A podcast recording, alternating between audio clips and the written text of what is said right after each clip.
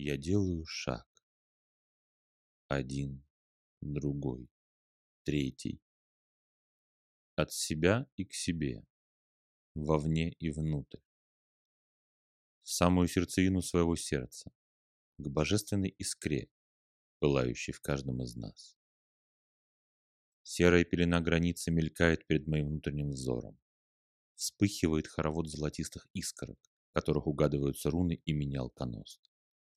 И я оказываюсь в ельнике, на дороге. Воздух тяжел, дышится с трудом. От ели веет мрачностью и тоской, какой-то даже обреченностью. На плечи наваливается тяжесть.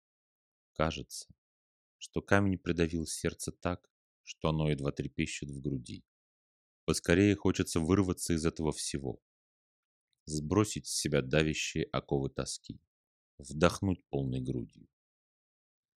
Почти бегом я устремился по дороге мимо елей, к просвету, что виднеется впереди. Неожиданно ели расступились, и я вылетел на большую поляну под яркое солнце. Поляна вся покрыта фиолетовыми и голубыми цветами и аромат. Такой головокружительный аромат поднимается от цветков, что все тревоги и печали отступают сразу куда-то. Когти тоски разжались на сердце. Оно забилось ровнее и увереннее. Под моими ногами все та же тропинка, ведущая через поляну. Вернее, даже не поляну, а цветущий луг. Я иду вперед, ласково касаясь руками головок цветов. Нежные лепестки фиолетового и синего цвета, кажется, как-то льнут к рукам, оставаясь на ладони. Я подношу руки, сложенные ковшиком к лицу, как будто зачерпнув густой ароматный воздух. Тонкий аромат радости и счастья окутывает меня. Сердце застучало быстрее, кровь побежала по телу резвее, мысли прояснились. Это же васильки осенило меня. Всегда нравился их тонкий и в то же время густой и плотный аромат, который в считанные часы окутывал любую комнату, стоило принести в нее букет из цветов. Я сажусь прямо на тропинке на колени и начинаю аккуратно и бережно сплетать из стебля васильков венок. Выходит не сразу, непривычное мне занятие. Стебли так и норовят выскользнуть из пальцев и расплестись. Полюбовавшись красивым, Сине-фиолетовым венком, источающим приятный аромат, я пошел по тропинке дальше. Она пересекала луг и спускалась куда-то вниз. В воздухе повеяло свежестью и, как ни странно, ароматом жасмин. Откуда в лесу мог взяться садовый куст, подумал я. Но все отчетливее и отчетливее тонкий аромат жасмина смешивался с запахом васильков и окутывал меня своим успокаивающим покрывалом. Я так отвлекся на цветы, венок и окружающие меня ароматы, что давно забыл, что когда-то в лесу когти тоски сжимали мое сердце. Это стало казаться таким далеким, давно пройденным и ушедшим в прошлое. По тропинке я спустился с луга к берегу реки, величаво несущей свои воды мимо. Старые дуплистые ивы окаймляли вход в воду. Заросли орешника лещины пытались тоже отвоевать себе место под солнцем и были так густы, что казались единым разросшимся древом, состоящим из множества стволов и веток. Я нагнулся к воде и уже хотел положить свой венок на воду, как вдруг кто-то тронул меня за плечо. Обернувшись, я увидел маленькую девочку лет пяти-шести на вид, тоненькую, как былинка, с бело-соломенными, выгоревшими на свете волосами, в коротком летнем платье, босую. «Ты сплел венок для меня?» – услышал я серьезный девчачий голосок. «Да я просто его сплел.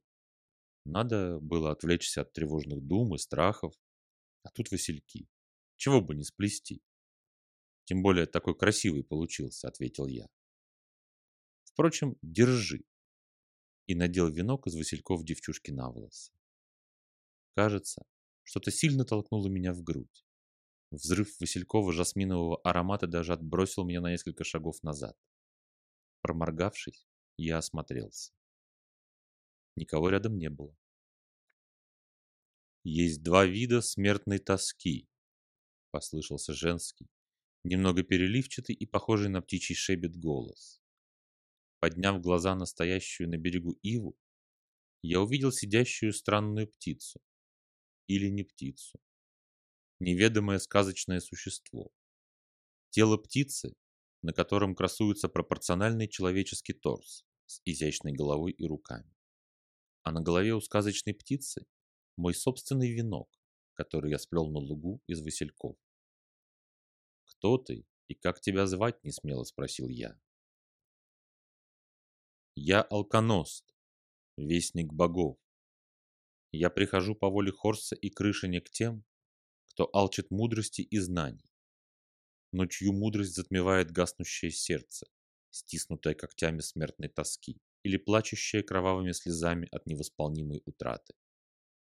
Тем же переливчатым женским голосом произнес вестник. Итак, есть два вида смертной тоски. Когда потерял кого-то любимого и дорогого, и понимаешь, что в этом круге не встретитесь вы уже больше в яве. И второй, когда боишься еще не наступившего будущего. В первом случае вы, люди, тоскуете о себе, что вы больше не сможете прижаться к любимому и дорогому, не увидите его или ее улыбки, не услышите веселого смеха и не можете больше идти по пути вместе. Вы не тоскуете об ушедшем, вы тоскуете о себе. Именно о себе. Что не смогли, не сделали, не приняли решение, не сказали, не ободрили, не помогли в трудную минуту. И это мучит ваше сердце. Выход тут только один. Во-первых, понять и принять вашу уже совершенную жизнь и поступки. Исправить в прошлом вы ничего не сможете. Во-вторых, понять, что если вы не способны увидеть вашего близкого и дорогого, это не значит, что вы остались одинокими и не можете увидеть его или ее никогда больше. Слезы помогут выплакать ваше горе, омоют ваше сердце. Но без осознания того, что ничего не исправить и не вернуть, и того, что ваш любимый и дорогой все равно рядом с вами, не победить когти смертной тоски и не возжечь ваше сердце вновь. А будущее? Вернее, смертный страх, что сжимает ваши сердца, когда вы пытаетесь понять, что ждет вас в будущем. Его еще нет. Оно складывается из ваших поступков.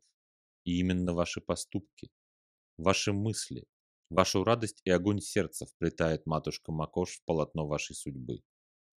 Доля вплетает вашу радость, что излили вы из сердца.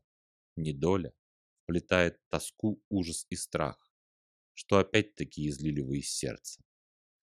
Перестаньте тревожиться о том, чего еще нет и неизвестно будет ли когда. Вы сами, своей энергией сердца строите свой день и ткете полотно своей судьбы. Излив из сердца страх и тоску, глупо думать, что завтрашний день будет радостным от этого. Излив радость и свет сердца, вы сами осветите свой следующий наступающий день. Волшебная птица Алконост замолчала. Сняла со своей головы сплетенный мною венок и вернула его мне. Когда руки заняты, в сердце нет места тоске. Огонь творчества прогонит любую тоску, и остывающее сердце заполыхает вновь, с полной силой. На последних словах алконост взмахнула крыльями, Налетевший порыв ветра подхватил меня. Под ногами промелькнула река, поляна, васильки и ели. Вспышка. И я открыл глаза в собственном теле.